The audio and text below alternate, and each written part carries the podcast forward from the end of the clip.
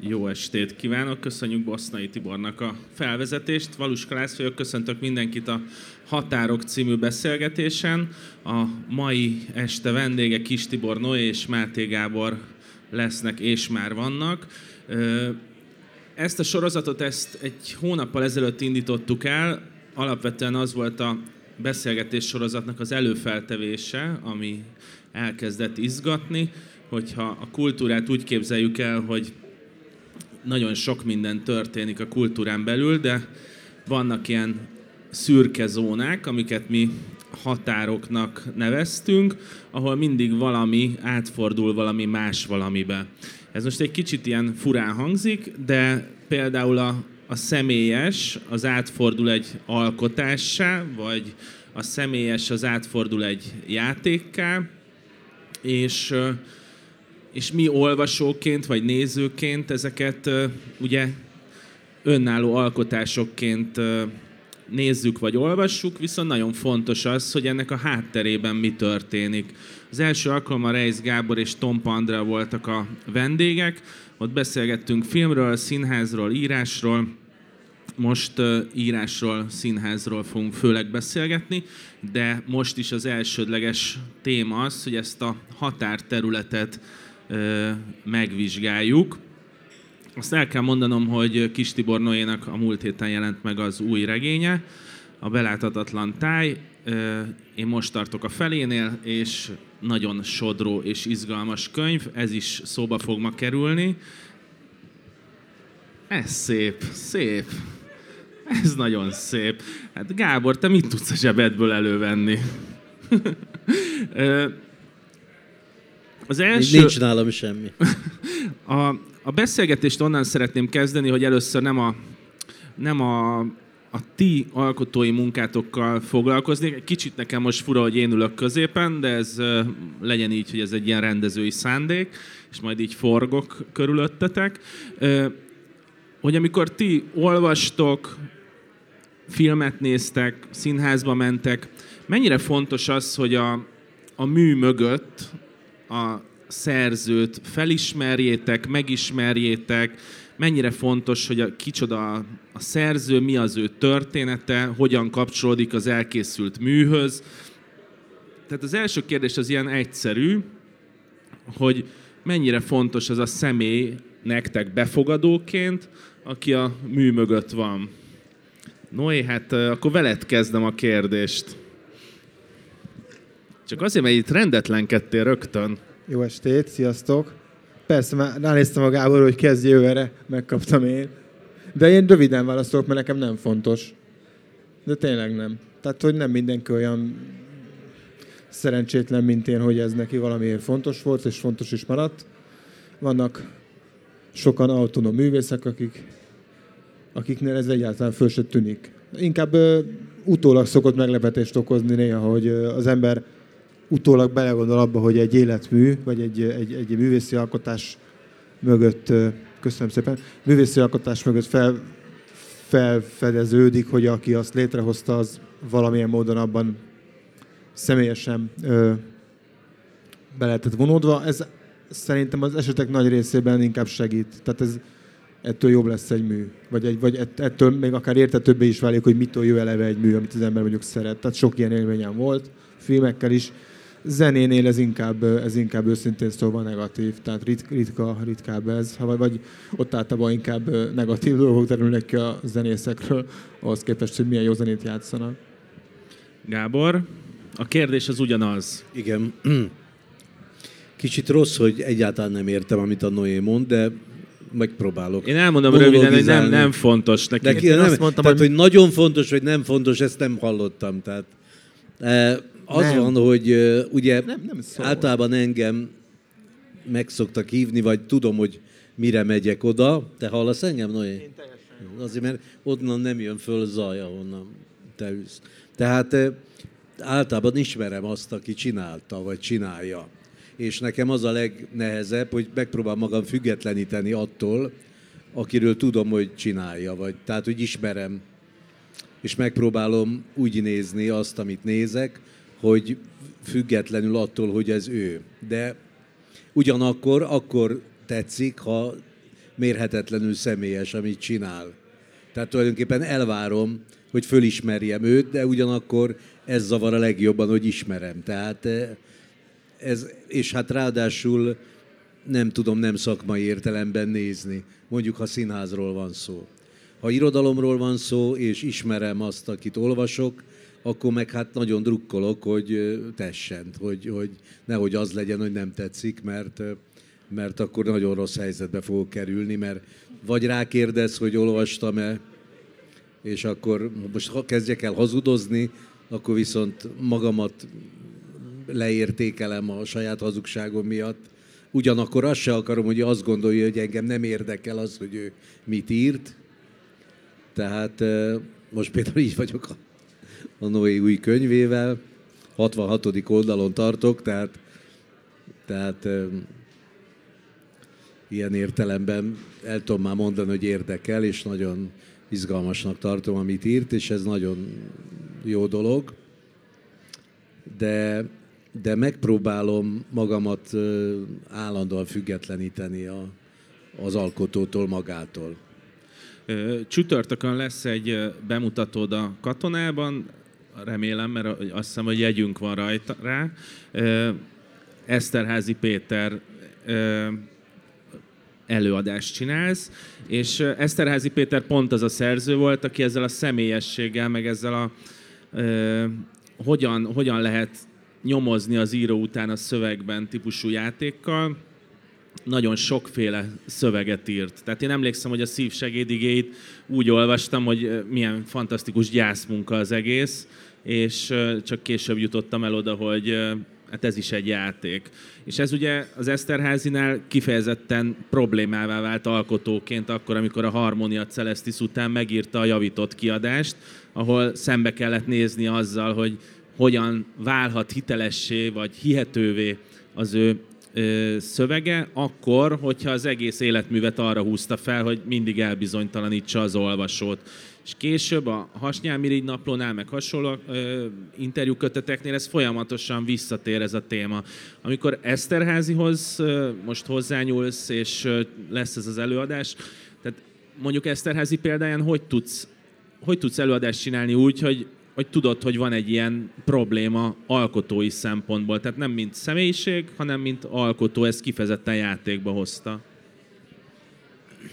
elsősorban nyilvánvalóan színészként próbálom ezt megoldani, tehát az összeállítást nem is én készítettem, hanem Varga Viktor, aki Varga Dram Viktor művésznévvel él most már, aki rádió szerkesztő volt, és igen sok Eszterházi szöveget szerkesztett a rádióban hát ő nagy, nagy értője az ő szövegeinek, egy nagyon speciális összeállítás ez. Tehát tulajdonképpen ilyen értemben szerencsés, hogy hát azért is kértem föl, hogy ezt készítse el, hogy pont ezzel a, ezzel a dilemmával ne kelljen találkoznom. Viszont színészként ugye az a legnehezebb, hogy az Eszterházi nagyon sokszor, és én magam is nagyon sokszor hallottam fölolvasni tehát nagyon személyesen olvasta föl a szövegeit, meg kell mondjam, nagyon jól olvasta föl a szövegeit, tehát nekem nagyon nehéz az, hogy amit én egyszer jónak fogadtam el, szinte a fülemben van, azok a szövegei is a fülemben vannak, hogy ő hogy olvassa, amit nem is hallottam tőle. Tehát olyan, olyan erőteljes volt az ő saját szövegeihez való viszonya, hogy, hogy színészként ezt bizonyos értelemben meg kell ugranom, vagy tehát el kell döntenem néha, hogy most akkor csinálom-e jól, ha egyértelműen, ami a fülembe van, az ő mondása, az ő szövegmondása, azt próbáljam interpretálni, valamilyen módon azt előadni, ahogy ő mondja, vagy próbáljak meg elszakadni tőle, és akkor, akkor az egy, hogy mondjam, egy önálló alkotássá válik. Ugyanakkor én magam, ha hallanám, nagyon ideges lennék attól, hogy ezt én így mondom, mert hiszen van egy, van egy alap, ahogy ezt lehet tudni, hogy ezt így kell mondani, hogy az Eszterházi fölolvasta. Tehát nagyon nehéz ezt a, ezt a színészi attitűdöt pontosan belőni. Igazából be kell lőni. És remélem, hogyha belövöm, jól lövöm be, akkor az sodor majd engem. Tehát, mint hogyha egy kajakkenu versenyen lennék, és a, a főhajó után mennék, az ő, hogy ne kelljen a vízellenállást legyőznöm. Tehát tulajdonképpen így tudnám ezt összefoglalni. Noé, a augusztus végén, amikor egyszer beszéltünk, akkor azt mondtad, hogy ez a legkevésbé személyes regényed bizonyos szempontból. Ugye megjelent az Incognito, az Aludnot kellene, és, és kijöttél egy, reg, egy új regényel, és az látszik, hogy neked az egy alkotó, talán alkotói, ez inkább kérdés, talán alkotói feladat, hogy távolodjál, és, és ne a legszemélyesebbet írd meg, hanem olyan történetszálakat. Ebben a regényben nagyon sok történetszál van, nagyon sok nézőpontból tekintünk rá egy, egy eseményre, és, és erre a kérdésre akarok, vagy erre akarok visszakérdezni, hogy ez, ez tényleg ilyen bizonyos értelemben programszerű dolog, hogy fontos feladat az, hogy eltávolodjál a személyességtől? Most hallani, ugye? Köszönöm. Tehát nem akarlak megtrollkodni, de az ellenkezőjét mondtam. Azt mondtam, hogy ez az eddig legszemélyesebb regényem. Noha, noha úgy indultam neki, hogy a legkevésbé személyes regényt Igen. akarom megírni. Tehát alapvetően jól emlékszel, de azért te is rossz vagy, hogy így mondjak valami visszacsatolást az előzőre. Tehát jól emlékszel, de nem teljesen jól. Viszont a választ azért, azért elmondom, mert hogy mert hogy végül is igazad van, tehát hogy programszerű, mert hogyha az ember ír egy legényt, ami a saját transzneműségét végül is leplezi le és teszi kirakattá, akkor azzal gyakorlatilag magából csinál egy ilyen, egy ilyen áttetsző figurát, egy ilyen bazári majmot, attól függően, hogy mit vállalsz el, milyen szintig mész el a nyilvánosságban, lehetsz egy bazári majom. Nekem nyilván voltak ilyen ilyen felkínálások, hogy legyek bazári majom, amiket szerencsére valamilyen nagyon-nagyon szerencsére valami belső ilyen nem tudom, iránytű, vagy nem tudom mi révén mindig sikerült, vagy legalábbis remélem, hogy sikerült kikerülnöm.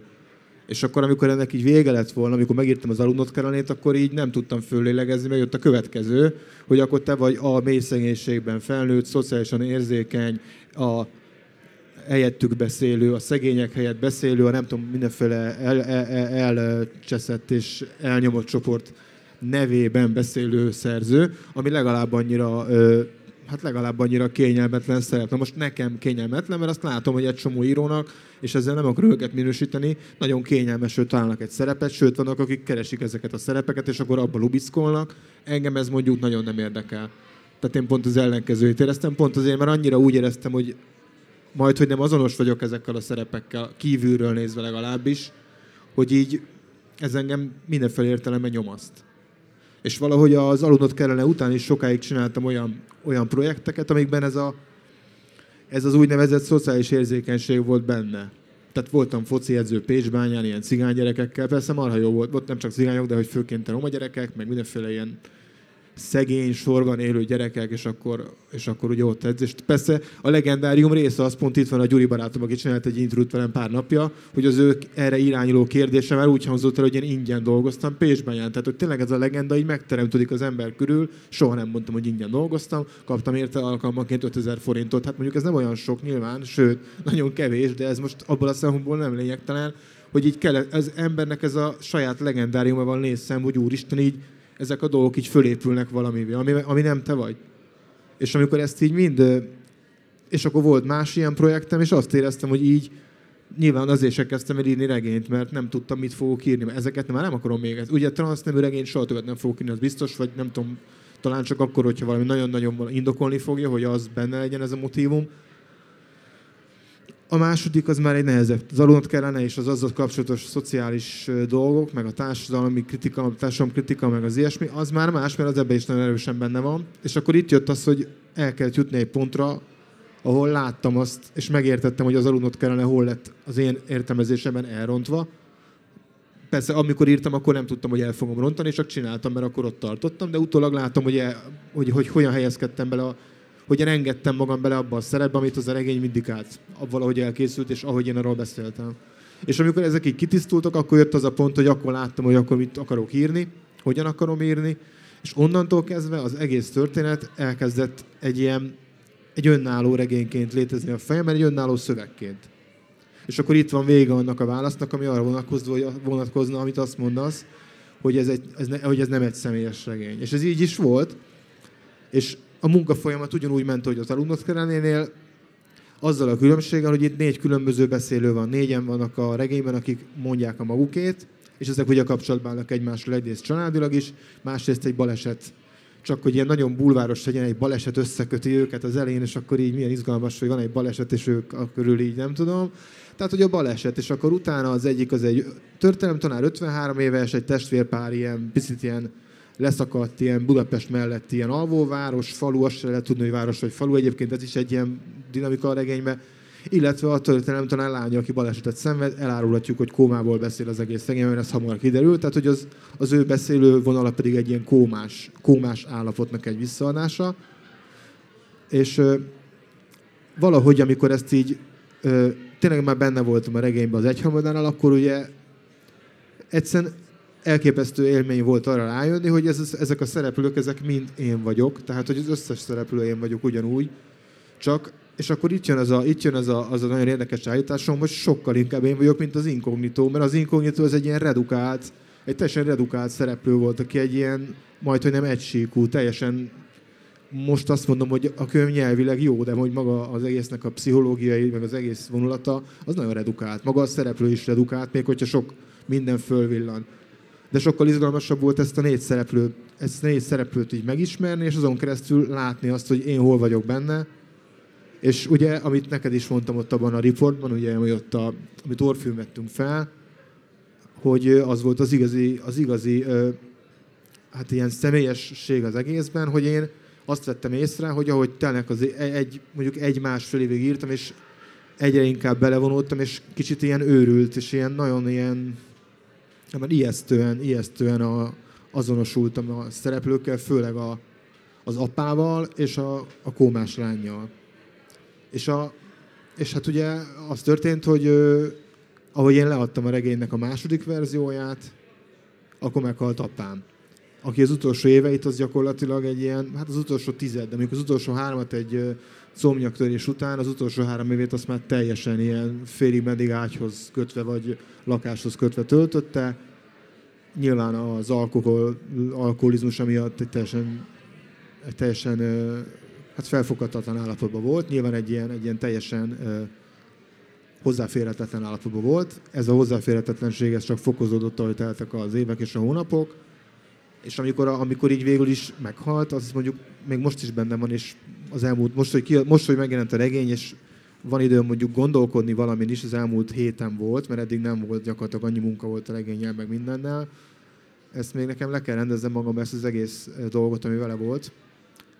De hogy akkor értettem meg, hogy valójában az, hogy én megírtam ezt a szálat, ahol egy kómás szereplővel próbálok kezdeni valamit, illetve egy kómás állapotból próbálok beszélni valamiről, meg próbálok túlélni, kiszakadni belőle, de nem lehet, vagy hát lehet, de nem, tehát teljesen nem. Akkor így egyszer csak rájössz, hogy az egész az történt, hogy a benned lévő valószínűleg tudattalanul, ami benne volt az apámmal kapcsolatban, az itt szépen átszivárgott egy regénybe. És mondjuk ennek így utólag Hát most nem tudom, hogy ezt hogy lehet értelmezni vagy értékelni, ez történt. Ilyen értelemben mondom azt, hogy, és akkor itt mondom a válaszomat, bocs, hogy hosszú volt, ilyen értelemben a lehető legszemélyesebb. Még ráadásul annyira személyes, hogy még én sem tudtam róla, olyan személyes. És így jön, amit te mondasz, az nagyon tetszett, hogy a ezer százalékig benne van a szerző, az milyen jó. Ugye valami ilyesmit mondtál az előbb, hogy a, a személyességét, hogyha érzed a, a, az alkotónak. A Noénak azt a mondatát szeretném tovább gondolni, ami az azonosulásról szólt.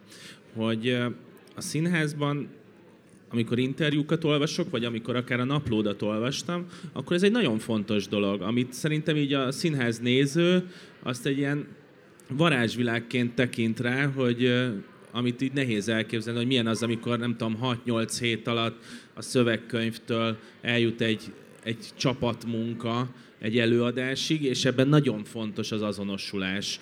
És, és ebben azt gondolom, hogy az is benne van, hogy itt nem csak színre kell vinni valamit, hanem ahogy az interjúkban is, meg a, akár a naplódban is elhangzik, hogy így nagyon mélyre le kell nyúlni, hogy valamit előhozzon az ember, és ez, ez nekem már ott egy ilyen nagyon nagyon megbecsülve nézem ezt a munkát, és úgy, hogy egyáltalán nem értem, hogy ott valójában mi történik a háttérben, de ezt az azonosulást színházi oldalról el tudod nekünk magyarázni, hogy ez, ez hogyan működik, vagy miért fontos? Mert ez gondolom nem csak arról szól, hogy most valaki hiteles lesz a végén, vagy nem, hanem, hanem valószínűleg tényleg akkor kezd el működni, hogyha látjuk ezt az átalakulást. Miközben hozzáteszem, hogy nagyon nehéz az, hogy a, minél ismertebbé válik egy színész, annál inkább a színészt látom, és nem a, a karaktert. Ugye ez a, amit én úgy szoktam mondani, hogy a klasszikus Magenheim probléma, hogy egy ország ismerte meg az ország mentő orvosaként a szomszédokból, és, és utána a Kulka János mentek megnézni a színházban, és azzal is külön dolgoznia kellett, és ez nagyon nyilván minden ismert színésznél így van, hogy az, az előadás során azt is le kell rombolni, hogy én ne a, az ismert embert lássam, hanem a karaktert. Igen, ez azért nagyon két különböző dolog, mert az egyik, amiről utoljára beszéltél, az, az biztos, hogy egy olyan dolog, ami, ami a színészetnek lehet velejárója, ami már-már egy szelepség, ami egy, egy, egy, egy naponta jelentkező tévésorozatban lenni valakinek, az, az valóban összemosódik azzal a színésszel, aki ő maga, mert ő maga nem tudhat elmélyülni egy tévésorozatban az ő szerepében, mert az a tévésorozatban való munka az olyan, hogy van, hogy megkapnak 40 oldal szöveget, és még aznap azt valahogy le kell gyártani. Tehát 40 oldalt hirtelen meg kell tanulni, tehát semmi lehetőségük nincsen az elmélyülésre, és ezért kénytelen, kénytelen kelletlen minél többet adni magából, hogy tulajdonképpen az ő maga lesz egyszer csak, mert nincs idő arra, hogy kidolgozza, igazából kidolgozza azt az alakot, akiről szó van. Míg ellenben az eredeti kérdésed, az meg pont egy elmélyülést feltételez, aminek a lényege az, itt visszakötnék a személyességhez, amiről azért szó volt az elején, hogy miután nekem meggyőződésem az, hogy az, a, az, az teszi a színészetet egyedivé, hogyha az illető személyes tud lenni a színpadon. Ez van egy technika tulajdonképpen, amit el kell tudjon sajátítani, tehát a néző, az a jó, ha a néző zavarba jön attól, hogy a színész tulajdonképpen annyira az, akit játszik, vagy az, aki a színpadon van, hogy a néző maga zavarba jöhet ettől, hogy én most tulajdonképpen mit is nézek.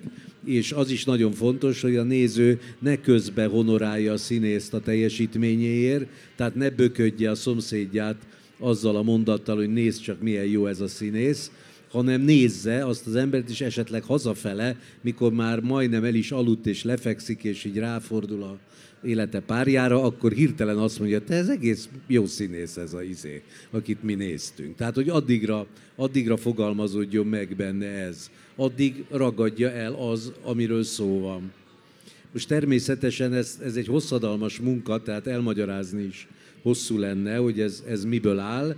Általában arról van szó, hogy a, a színész akkor végzi el jól a munkáját, hogyha ha ö, megtalálja önmagában azokat a megfeleléseket, amik a szerepében és a saját egyéniségében megvannak, és ezt megpróbálja minél jobban közelíteni. És hogyha sikerül közelítenie, meg fölfedezi magában azokat a jegyeket, amiket azoknak, azok a, azt a szerepet jellemzik, és azokat a jegyeket fölerősíti magában, és azokat keresi meg önmagában, tehát gyakorlatilag fölfedezi magában azt az alakot, akit játszania kell, és azt a valakit ö, adja elő aznap este, akkor beszélhetünk azonosulásról. Tehát valahogy így tudnám, ha ez érthető, így próbálnám egyszerűsen, leegyszerűsítve elmagyarázni. Tudnál hozni egy saját példát, amikor neked ez nem sikerült, vagy akár egy olyat, amikor, vagy akár olyat, amikor ez nagyon sikerült? Azért kérdezem, mert hogy, hogy van-e olyan fordulópont ezekben, amikor nagyon-nagyon-nagyon ott vagy, és nagyon érzed, de nem jön össze. Ezt szerintem a színészek érezni szokták, legalábbis színészekkel beszélve. Nekem az a tapasztalatom, hogy előadás után mindig nagyon pontosan meg tudták mondani körülbelül, vagy nagyon pontosan meg tudták azt mondani, hogy én kb. hogy éreztem őt a színpadon. De mondtasz természetesen pozitív példát is, tehát hogy ami... Ugye én azt hittem, hogy azt kérdezed, mert amikor az emberek nem jön össze, a, tehát van olyan, hogy maga a szerepet nem jól játsza el. Tehát és az, egy, az már úgy marad. Tehát olyan nincsen, hogy valaki, valaki egyáltalán nem jó egy, egy előadásban, és egyszer csak jó lesz, hanem ha valaki nem jó egy szerepbe, akkor az úgy is marad. Akkor lehet, hogy koncentráltan nem elég jó, vagy dekoncentráltan nem elég jó, de jó sose lesz benne. Tehát nem, nem lehet azt mondani, hogy ezt a szerepet ő jól játszotta el, hogy ilyen hülye kifejezésekkel éljek. Az, amit utoljára kérdeztél, vagy rájöttem, hogy azt kérdezed, az egy más dolog, hogy az ember valamit kvázi eljátszik jól, vagy úgy, úgy tudják, hogy ezt jól játsza, és adott este nem játsz el elég jól. Ez egy koncentrációs kérdés, tehát az ember jól Inkább az első érdekel. Az első érdekel, akkor, akkor, akkor ezek, ezek eh, megfejthetetlen dolgok, mert az ember általában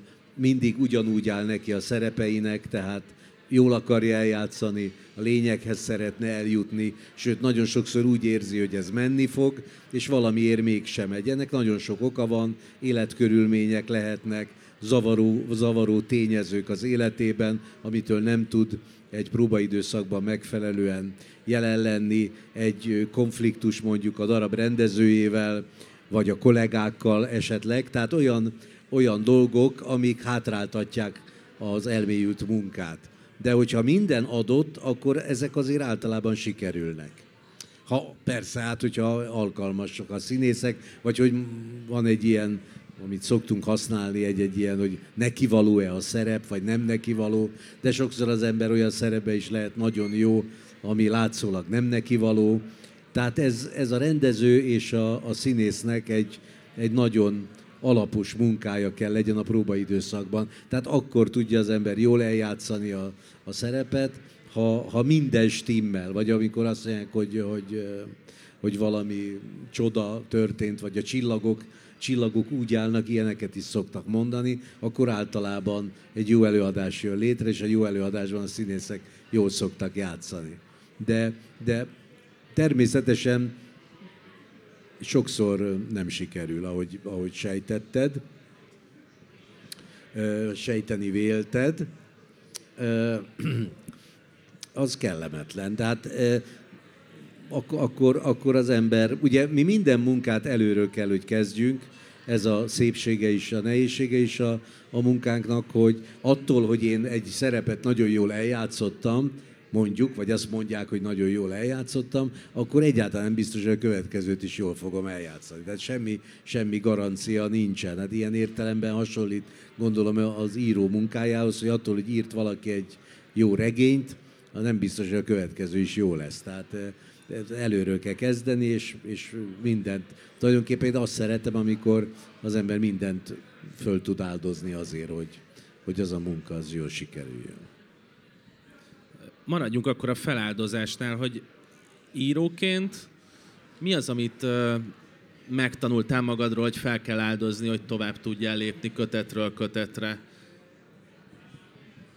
Ö, még az előző szerettem volna, csak eszembe jutott egy ilyen teljesen csak a hülyeség kedvéért, hogy a, mesélted, a, vagyis a Magenheim szindrómára, hogy most fölbojdult a pécsi média egy hete, mert Magdi anyus Pécsre költözött, ezt csak úgy mondom, hogy, hogy események vannak Pécsen.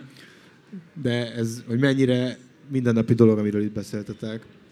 Ami meg ugye a, feláld, az a, tehát a, a feláldozásról beszél az ember, meg ha íróként arról beszél, hogy hogyan lehet fejlődni, akkor ugye ebben uhatatlanul benne van az, az az alap, alapállítás, hogy az ember fejlődik, és most arról kell beszélni, hogy, hogy, hogy hogyan fejlődött, ami egy kicsit úgy ellenemre van. Tehát nem nagyon érzem, hogy most itt elő kéne adnom azt, hogy én hogyan fejlődtem íróként, mert úgy ezt lehet, hogy inkább tehát kicsit olyan hogy is mondjam, olyan nagyon ilyen magas, magas, magas nem, pozícióban a... érzem magamat ebben, de persze tudnék rá válaszolni, csak most próbálok úgy válaszolni, hogy ne az legyen, hogy hogy uh, ilyen életvezetési tanácsokat De maradjunk csak a tovább lépésnél. Tehát, hogy hát abban az nincs nekem fejlődés a, a tovább lépés, nem tudom másképp értelmezni. Már hogy én nekem az mindenképpen azt jelenti. Vagy lehet, hogy az íróságon belül azt jelenti, de szerintem minden tovább lépésnek a feltétele az valami végtelenül kegyetlenül ön, önkritika. De hogy ilyen egészen brutális önkritika. Nem tudok más mondani erre. És akkor a, a szar ebbe az, hogyha az embernek van egy ilyen magával szembeni önkritikája, akkor elkezd így élni, és akkor így egyre, egyre kellemetlenebb fejezetekbe kerül, mert hogyha csak ennek az önkritikának egy részét használja kifelé, akkor az is iszonyatosan éles tud lenni, és iszonyatosan sok tud lenni. Azt meg mondjuk senki nem látja, hogy befelé az milyen. Tehát most, hogyha a regényírásról beszélnek, akkor a, meg a feláldozhat, feláldozandó dolgokról, akkor, akkor bizony tényleg most, most éltem át először azt, hogy ez, ez az egész, hogy belefolyni egy ilyen szövegbe és azt csinálni, amellett tényleg majdnem mindent föl kell tudni áldozni. De hogy így ez most ilyen nagy szónak, meg ilyen nagy szavaknak tűnik, de tényleg erről van szó. Tehát én most ezt így éltem meg. Épp azon gondolkodtam, hogy most van bennem egy regényterv, meg tudom is, hogy mit fogok írni majd, hogyha el tudom kezdeni majd valamikor. És, és le, biztos írok még egy-két regényt, de látom azt a pillanatot, amikor azt mondom, hogy én többet nem akarok. Hogy ebből elég. És más fogok majd csinálni. Mert egyszerűen látom, hogy, belőlem csak úgy jön ki egy regény, hogy beledöglök a magam módján, és nem tudom, hogy meddig akarok így, meddig akarok így tovább lépni, vagy meddig lehet egyáltalán. Lehet, hogy eljön az a pont, amikor azt hiszem, már nem tudok tovább lépni, és akkor, már, akkor, inkább, akkor, akkor máshova lépek, tehát egy másik mezőre átmegyek. De annyiból nagyon jó a kérdésed, és nagyon egy, egyetértek vele, hogy ez, ez szerintem a lényegi dolog. Tehát a, azt szeretem, olyan szerzőket szeretek olvasni, olyan zenéket szeretek hallgatni, ez a kettő kultúra, amit igazán, tehát a kultúrának ez a két szeret, amit úgy nagyon erősen fogyasztok, ahol, ahol látom az életművet, és látom azt, hogy mi történt benne. És tudom látni azt, hogy hogyan történt meg ez a tovább lépés. És nyilván saját magamtól is ezt várom. És ez a nehéz benne nyilván. Tehát ettől, az előbb is erről beszéltem, hogy eltelt a két könyvem között hat év, éreztem azt, hogy nem tudok tovább lépni, akkor minek? Akkor minek csinálni valamit, hogyha nem tudsz tovább lépni? Viszont tovább lépni tényleg csak úgy tud az ember, hogyha, Mondok egy jó példát, most ez egy kicsit írás, írás író, írói kulisszatitok, persze nem az enyém, hogy volt ilyen, beléptem ebbe a független mentor hálózatba, ahol fiatal írók kerestek maguknak mentort, és akkor azokkal foglalkoztunk. Nekem két mentoráltam volt. Az egyik a Puskás Panni, akinek a magvetőben már úgy meg félig meddig úgy tűnik, hogy már a Szegő Jancsinak nagyon tetszik a kötet, lehet, hogy a, kötet, a, a szöveg egész, ami egy novellás kötet, tehát remélem, hogy abban lesz valami. A másik pedig egy Sri Hanna nevű lány, ő kevésbé, tehát ő kicsit el is ment a, maga szakterületén dolgozik pszichiáterként továbbra is, de jól csinálta. És a, az ő példáján keresztül láttam azt, amit egyébként saját magamban is mindig láttam, és tudom azt, hogy mi az, amikor az ember eljut arra a pontra, szerintem ez is a tovább lépés eleme, hogy fölismered azt, hogy mi az, ami úgy személyes a művedben, amit csinálsz, hogy csak neked jelent valamit, és csak neked fontos. De senki más vagy nem érti, vagy hidegen hagyja, vagy nem olyan, vagy nincs az a tétje. Rengeteg régen jó, érdekes, csak nincs, érzem azt, hogy hol a tét, hol van, az, hol van a beledöglés. Oké, okay, megírtad, valóban működik, de, de hogy így nem.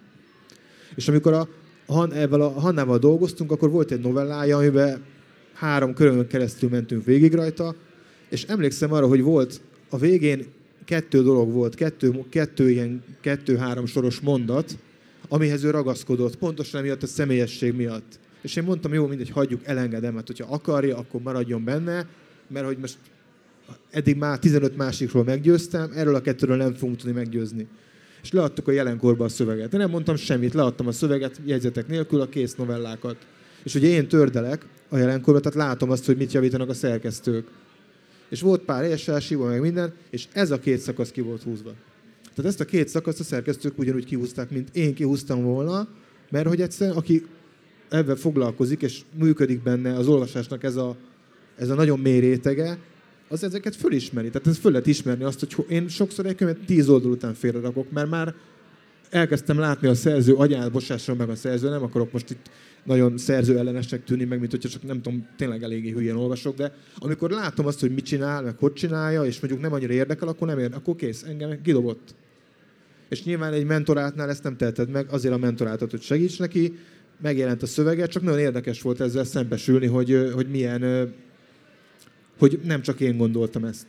Ugyanez volt, amikor a saját ilyen elvetélt ilyen fotoművészeti karrierem első, első lépcsőfogán voltam, hogy a, kiállítottam 20 képet a, a Pécsi Nappali nevű helyen, még 2015-ben.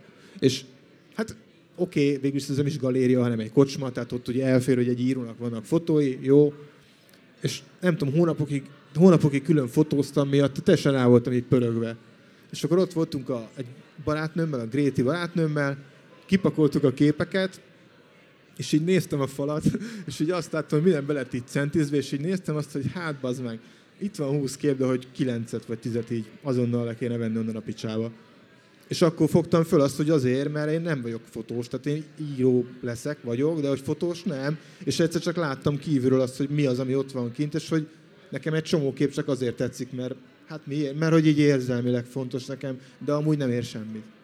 És akkor ezt így mondjuk jó volt így látni egy másik, tehát belekontárkodsz valamiben, akkor jó látnod azt, hogy hát most aztán lebuktál, hogy így. És akkor az írásban ezt meg föl kell ismerni, mert azért, azért akarod csinálni, hogy ezt az a programod, meg a továbblépés záloga, hogy ezt minden adott pillanatban fölismerd. Most ennél a regénynél ez az őrült munka, ez abból állt, hogy ugye négyen beszélnek, különböző narrációk vannak, és valahogy fölfedeztem azt a, a 48. olvasásnál, hogy a fiú egy ilyen 20 éves kamasz fiú, aki ilyen cuccol, meg minden, szóval ilyen külvárosi gyerek, hogy ő egy helyen azt mondja egy fiszkóról, hogy milyen, egy szerencsétlen, valaki szerencsétlen. És így belegondoltam, hogy te jó ég, hát ez nem így beszélt eddig sem, meg nem mond ilyeneket. Tehát nem azt mondja egy ilyen szituból, hogy szerencsétlen. És akkor ilyen 50. szó, amire rákerestem a könyvbe, ez volt, és találtam három helyen nála ezt, hogy szerencsétlen. És így, és akkor így ki, ki, kijavítottam mindenhol. Tehát, hogy így, és most ez ilyen nagyon ilyen, de hát szerintem ez, ez elengedhetetlen része annak, hogy, hogy, hogy megcsinál azt, amit éppen, amit egy tökéletesnek közeléhez gondolsz, mert tökéletes ugye nincs, 10 pont nincs semmire, csak 9 és fél, stb. stb. És akkor megint itt van, amire a tovább lépés, hogy tehát a megadott időn belül, meg ameddig bírod energiával, mindig neki kell menni, újra és újra neki kell menni, mint valami megszállott barom. Egyszerűen ezt lehet csak csinálni. És akkor az, e, e, ez kell hozzá szerintem. Akkor maradjunk az önreflexiónál és a megszállott baromnál. Az a kérdésem, hogy a saját területeteken mit, mit jelent számotokra az, hogy, hogy az alkotó kockáztatott? Itt ez alatt azt értem, hogy én nagyon sokszor veszem észre magamon azt, nyilván azokon a területeken, amiket rendszeresen fogyasztok, hogy nagyon szeretem azt, hogy valami újat próbál. Ez lehet egy elbeszélői technika, lehet egy nagyon más típusú karakter, vagy másik nyelvezet, színházban lehet egy tök új vizuális világ, tehát nagyon sokféle megközelítése van, és a kockáztatást szoktam arra érteni én, hogy olyanban az értelemben, amit tud, valamit mást képzel el, többet képzel el, a saját határait megpróbálja először fejben átlépni, aztán meg a produktummal is, de számotokra alkotóként mit jelent a kockáztatás? Egyáltalán van ennek értelme a ti szempontotokból, hogy alkotóként, akár színészként, akár rendezőként kockáztattok valamit? Hát igen, azt hiszem, hogy hogy a, a valamire való ö, dolgok, amik, amik, ö, amiket én legalábbis ö, nagyra tartok, azok, azok általában kockáztatás révén jönnek létre.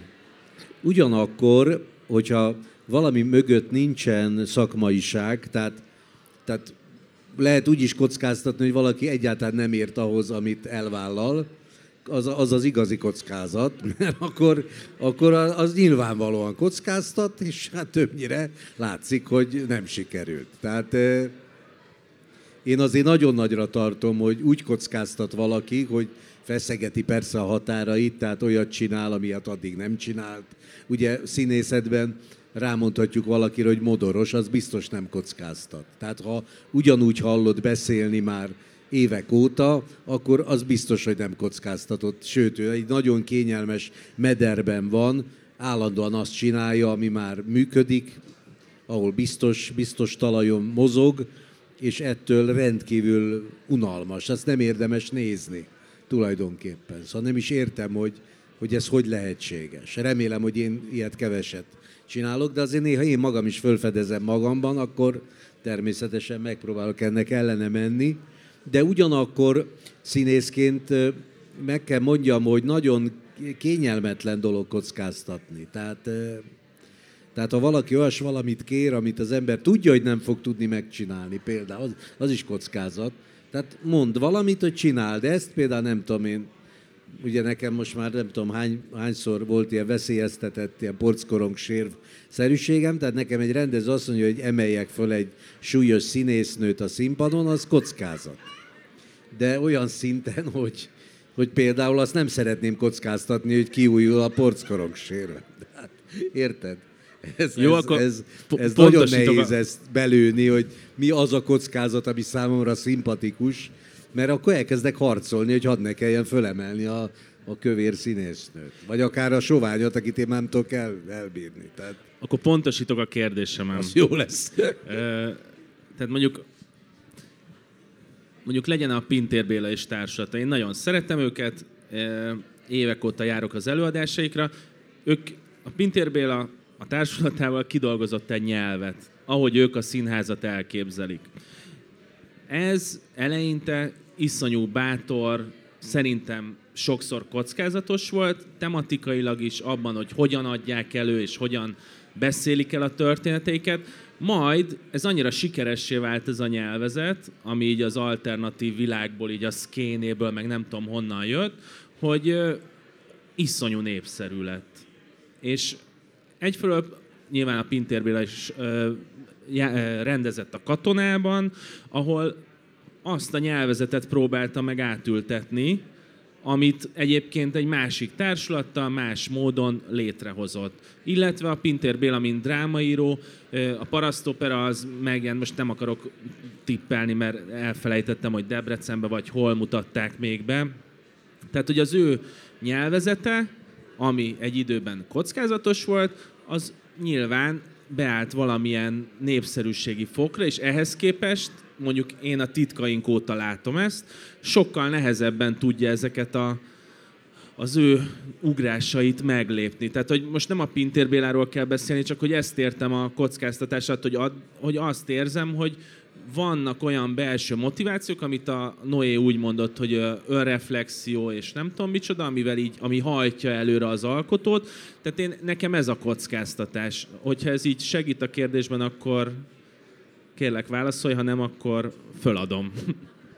Hát sokat segítettél. Az van, hogy, hogy ezt értem, amit mondasz a Pintér Béla. a, itt nem arról van szó, hogy a kockáztatás az egy darabig azért van, mert nem eléggé ismerik, tehát kockáztat, mert be akar kerülni, azt akarja, hogy jól sikerüljön, és amikor már tulajdonképpen, amikor már jól sikerült valami, tehát beállt valami, vagy egy szinte már egy, egy, egy önmagánál is jelentősebb valamit jelent, akkor tulajdonképpen akkor az igazi kockázat szerintem az, hogy ő évente újra és újra ír egy, egy, egy új darabot. Én szerintem ő most, ő most jóval többet kockáztat, mint az elején kockáztatott, mert akkor vakon csinálta csodálatos tehetségével, ami kijött belőle. Most meg már a saját árnyékát is át kell, hogy ugorja. Tehát ez most sokkal nehezebb helyzet, amiben ő van. Saját maga hozta magát ilyen helyzetbe tulajdonképpen, már azzal is, hogy bevállalta, hogy évente újra és újra valami, tulajdonképpen ő mindig újat csinál. Persze rá lehet ismerni, de újat csinál. A pont jót kérdeztem, mert pont tegnap néztem az előadását, a legújabbat, és, és hát rendkívül kényes, kényes mezőn csúszkál most a Béla. Tehát ö, ö, érdemes megnézni, egyébként javaslom. Tehát ö, ö, nagy, nagyon nagyot kockáztat, szerintem. Tehát ö, ilyen szempontból ö, az, hogy szerintem, ha valaki, ha valaki ír, rendezi a saját darabját, játszik benne általában a főszerepet, tehát magának ír egy főszerepet, és közben idomít egy társulatot, tehát arra idomítja a társulatát, hogy ő eljátszhasson egy újabb főszerepet, tehát a saját társulata fele is kockáztat, mert egyszer úgy pofán fogják verni, amikor azt mondom, most ebből elegünk van, már hadd, csináljuk, hadd csináljuk én is már valamit, valamit, ami erősebb, mint a tiéd, stb. Tehát ez egy nagyon, ez egy nagyon nehéz valami, amit ő csinál, és, és szerintem ő minden ízében kockáztat. Az egy más kérdés, hogy a dolgok hogy sikerülnek. Vagy az egyik jobb, a másik kevésbé jó, hogy el, eljut-e a, a csúcsra, vagy, vagy minden alkalommal úgyse lehet eljutni a csúcsra. Pont az az érdekes, hogy újra és újra megmássza a, a Hatelma egyet, vagy mint Sisyphus újra és újra görgeti fölfel a követ. Tehát ő, ő szerintem minden, minden pillanatában kockáztat. A, én még azt is beleértem a mondandódba, hogy a, amit én kockáztatás alatt érzek, az valójában a nézői vagy olvasói elvárással való megküzdést is jelenti. Ezt beleérthetem? Tehát, hogy amikor arról beszélsz, hogy Pintér Béla azzal kockáztat, hogy évente nyomja az új darabokat, akkor ez valójában azért is szükséges, mert olyan óriási népszerűsége van, és annyi mindent várnak el tőle, hogy, tehát, hogy valójában én várok el többet tőle, mert azt várom, hogy minden évben lepjen meg valamivel, akkor ezt jól értem, hogy ezt is beleérted? Ezt jól érted, nem értettem bele, de jól érted. Tehát nem szeretnék, tehát ilyen értelemben én nem szeretnék így, így élni, ahogy a Béla. Tehát ez, ez egy olyan, ez egy olyan valami, amit ő cipel, ami, ami már-már akadályozza abban, hogy valóban, hogy valóban létrehozzon valami mást mert neki mindig egyfelé kell törekednie, és ez nagyon nagy súly szerintem. Tehát én, úgy, én a kockáztatást úgy gondolom nemesebbnek, hogy úgy mondjam, hogy az ember önmagában fölfedez valamit, amire időt hagy. Tehát nem, nem feltétlen kell minden évben valami olyat produkálni, ami, ami túlugorja, hanem az ember nagyon sokszor úgy, úgy, úgy fejlődik, hogy kockáztat, és az a kockázat az nem is sikeres. Tehát nem, nem tudsz vele sikert elérni, de a tapasztalásod, amin végigmentél, ami, amiért újat akartál csinálni, vagy újat csináltatni másokkal, de azok a tapasztalások, azok, azok gyakorlatilag a záloga annak, hogy egyszer az a valami, ami most nem sikerült, de olyan tapasztalatokat szereztünk, az egyszer csak kicsúcsosodik majd. Például mi esetünkben a Katonai József Színházban, ahol nagyon sokféle alkotó van, nagyon sokszor sok kudarc vagy magunk között bukásnak gondolt valami által jutunk el teljesen váratlanul egy másik produkcióban valamilyen csúcsra ami tulajdonképpen az az illető, aki az alkotást létrehozta, az a valaki nem is tud róla, hogy mi minden kellett ahhoz, hogy ez a dolog ott csúcsosodjon ki. Tehát ez, ez nagyon sokszor tulajdonképpen igazságtalan is. De egy igazi társulatban, ahol nagyon sokféle dinamika működik, ott nagyon sokszor a, a más borzalmas nagy melója, kockázata, tehetsége, kudarcai által jön létre valami egy teljesen másik helyen, hirtelen valami kivirul. Mint hogyha nem tudom én, bár mezőgazdasághoz végképp nem értek, de mondjuk elásol valahol egy magot, és nem ott nő ki, hanem a kert másik végébe. Érted? Tehát elültet egy tulipánt a ház sarkában, és a kerítésnél nő ki. Nem tudom, mi van-e ilyen, de ez ilyesmi. Ó, én most már kénytelen vagyok tőled is megkérdezni, akkor az elvárások szerepét, ezt, ezt érintettük, és hát, hogy a íróként a kockáztatás ez számodra jelente valamit, vagy, vagy nem? Ö, a, szerintem ez nagyon fontos. Fontos, hogy az ember kockáztasson,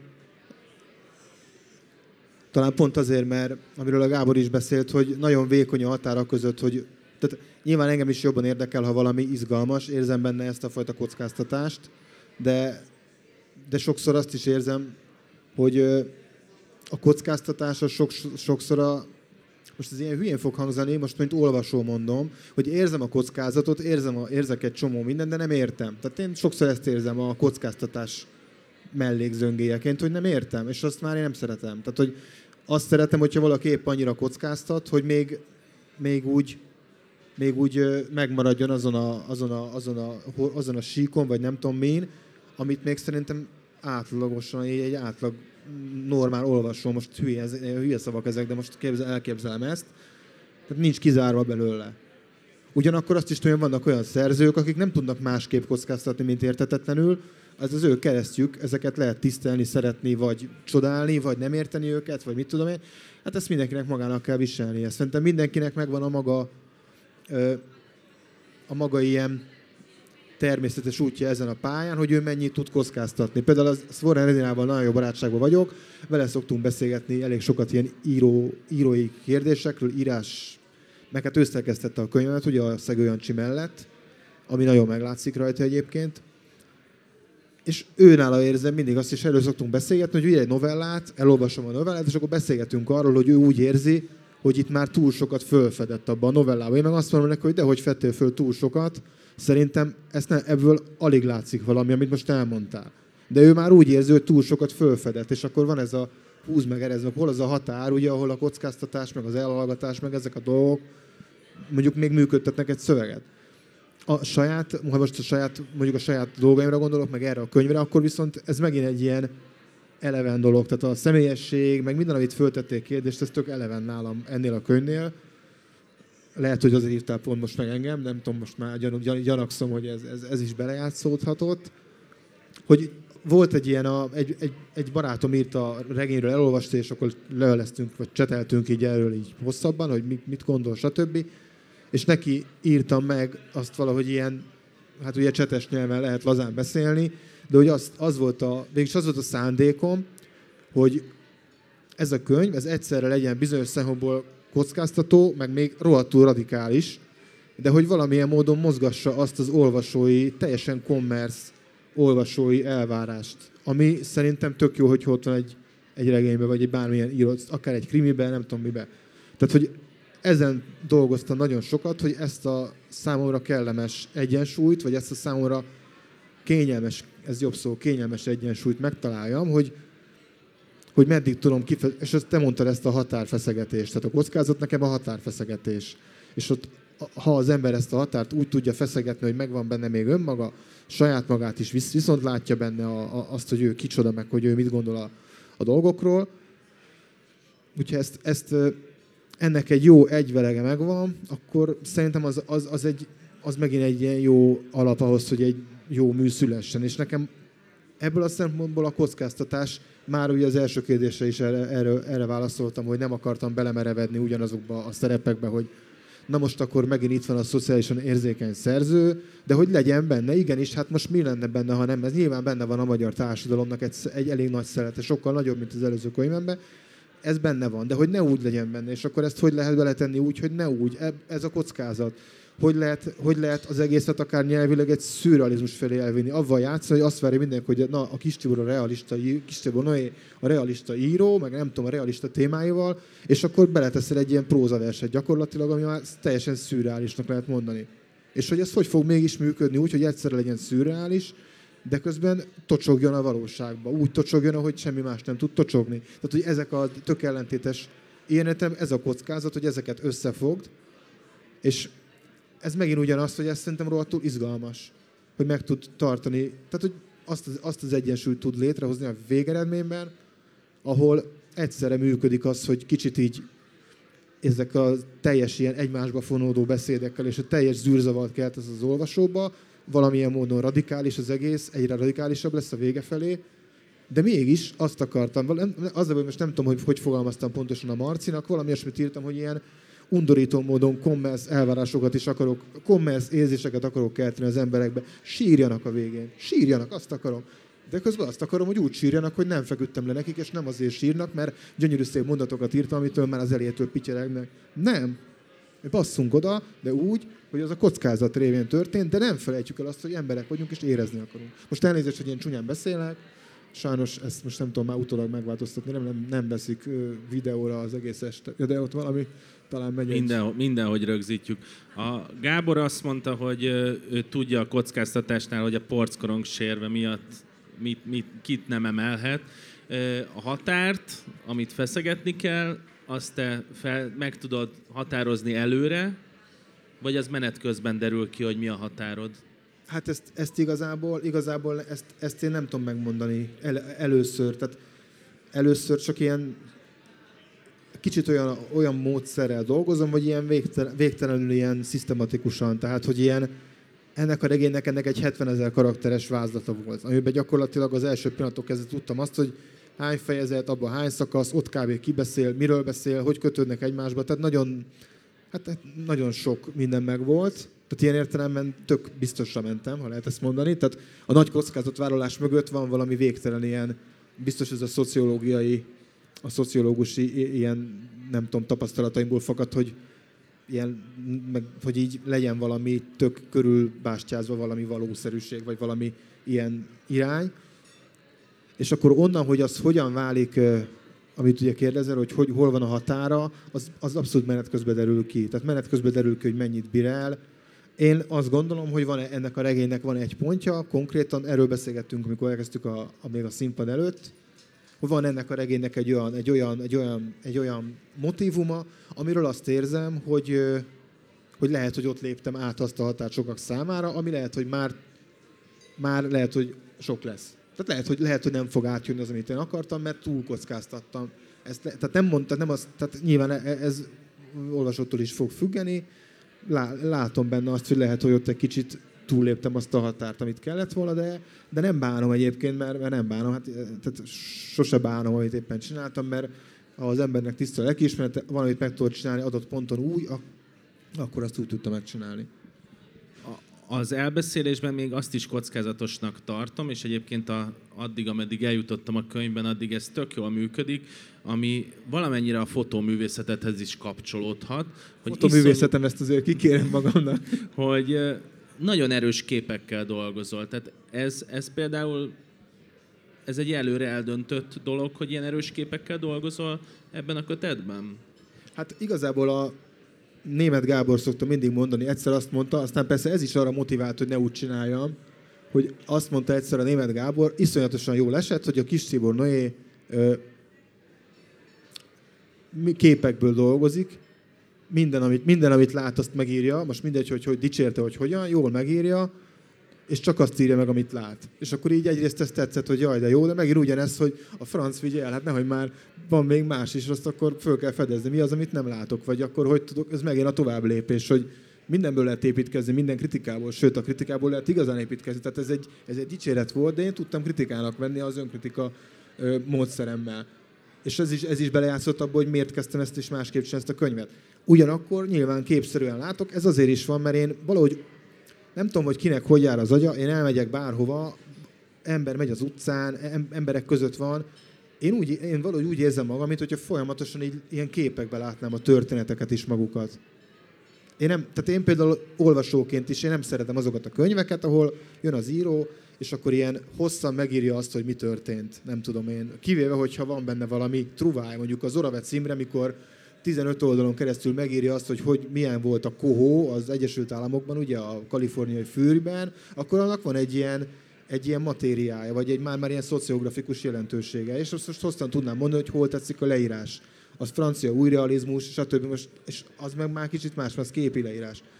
De hogy, de hogy az nálam, én azt szeretem, és én is azt próbálom elérni, hogy, hogy egy képet leírsz, egy hangulatot leírsz, és hogyha azt jól le tudod írni, akkor azzal tízszer annyit el tudtál mondani valamiről, mintha elmondtad volna, hogy mit lát, hogy mi történt. Ilyen értelemben ez, szerintem ez, ebből a szempontból nem sokban tér el az eddigi, az eddigi regényeimtől. Az mondjuk igaz, hogy itt a képeknek egy extra szerepük van, de ez meg már olyan dolog, hogy egy kicsit lerőném a poént, hogy mitől van extra szerepük. Egyrészt azért is, hogy nyilván a képeknek amúgy is nagyon nagy szerepük van, főleg a fiatalok életében, a folyamatos tükröződésnek, meg fotózgatásnak, meg egymást látják magukat, látják, hogyan látják magukat, itt-ott, amosz, stb. De hogy ez, ez, ez van ebbe egy kicsit így és igazából tényleg erre van felépítve az egész regény, de itt most azt érzem, hogy akkor, ha ezt elmondom, akkor egy picit lelövöm a poént. Gábor, mindenképpen akartam a határok kapcsán beszélni arról, ami, ami így nekem színháznézőként egy óriási élmény, most már tizen valahány éve, és azt hiszem ez az első év, hogy így kimarad. Ez az Alkalmáté trupp, amit a régi SF és osztályoddal indítottál el, hogy minden évben nyáron összegyűltök néhány hétre, és valakinek az életét előadjátok. Ez egy ebben szerintem van kockázat, de ezt elengedem ezt a szót. Viszont színházi szempontból nagyon izgalmasnak tartom minden évben azt, és tényleg izgatottan várom, hogy mi fog történni, hogy, hogy egy életet, amit ti ismertek valahogyan, illetve a színháznéző is ismer valamennyire, nyilván egy másik nézőpontból, azt, azt hogyan lehet színpadra vinni, hogyan lehet elmesélni úgy, hogy mégis egy előadást kell létrehozni, de mégis megvan az a tétje, hogy abban a néhány hétben komoly dolgok hangzanak el, meg, megkockáztatom a pszichodráma szót is, hogy tehát ezeknek tényleg tétje van, hogy mi, ki mit mond el az adott emberről, azt hogyan dolgozzátok föl jelenetekké. Most idén, idén ez elmaradt, azt hiszem a Jordán Adélos. Így ennyi év távlatában, tudom, hogy erről sokat nyilatkoztál, de itt a határok ról való beszédben ez megkerülhetetlen, mert egyszerre mosódik össze az élet és a színház, egyszerre lesz előadás, és, és minden alkalommal valami nagyon komoly, tör, komoly dolog történik, és én mindig azt hiszem, hogy ez, ez, ez az azonossághoz lehet köze ennek, tehát hogy egy, én úgy nézem, hogy egy valódi élet van színre víve hogy, hogy mi a tapasztalatod, hogy ez mitől működik, mi ennek a nehézsége, vagy miért szeretik ezt csinálni. Ugye azért vannak, akik akár forgatások miatt, akár más dolgok miatt lemorzsolódtak a, az elmúlt években, de közben van egy maga, ami meg folyamatosan visszatér, hogy, hogy feldolgozza a saját történetét. Hát azért, azért ez nagyon bonyolult, tehát így, ahogy kérdezed, így azért már nem is nagyon igaz, mert, mert itt most már a betyárbecsületről van szó inkább, tehát most már a végén vagyunk, tehát egy előadás van hátra, az adélé, tehát itt már az van, hogy a 6, 7., 8. után már az kezd el működni, hogy most már összeszorított foggal is, de csináljuk végig. Tehát ha már elhatároztuk, hogy megcsináljuk, meg ugye itt az is benne van, hogy hogy valakinek az életéről beszélni, ahhoz a többieknek nagyon sok mindent kell hozzátenni. Tehát a tehetségüket hozzáteszik ahhoz az emberhez, arra a nyárra, nagyon sokat adnak föl önmagukból, hogy a másikkal foglalkozzanak. Tehát azt gondolják, hogy hát ha az illető velem ennyit foglalkozott, tehát csinált rólam jeleneteket, és beszélt rólam, és és akarta, hogy nekem ez sikerüljön, akkor nekem is viszont kell akarni az ő előadásába benne lenni. Tehát, tehát ez, ez nagyon bonyolultan van így, és hát voltak válságok is ez alatt az idő alatt, természetesen, tehát ez nem volt egy, egy egyértelműen egy, egy diadal, ezt, ezt végigcsinálni. Természetesen a, a, a záloga ennek a dolognak az a, a csapatnak a tehetsége.